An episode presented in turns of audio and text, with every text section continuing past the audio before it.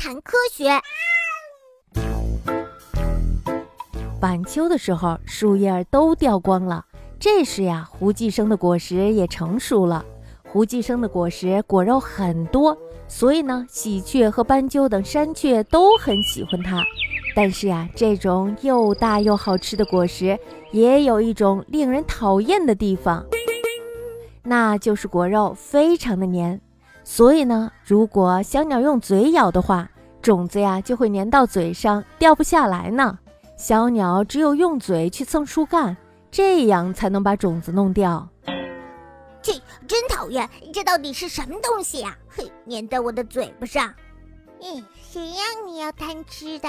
如果你不贪吃的话，你怎么会碰到我呢？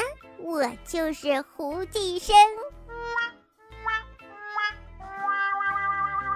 有经验的山雀还有其他的方法对付黏糊糊的果肉，他们会把胡寄生的果实掉到树杈之间，然后呀，用嘴去吸食果实里的汁。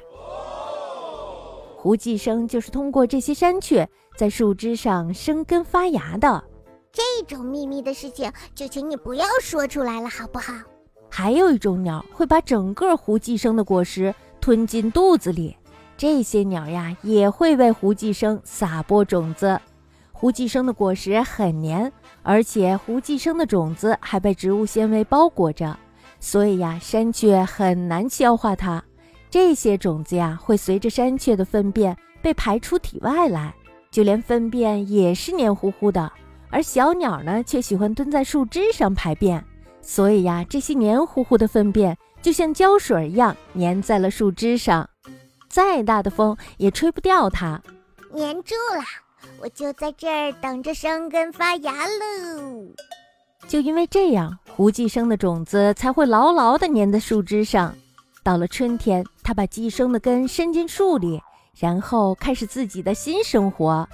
胡寄生的果实真是别有用心呀！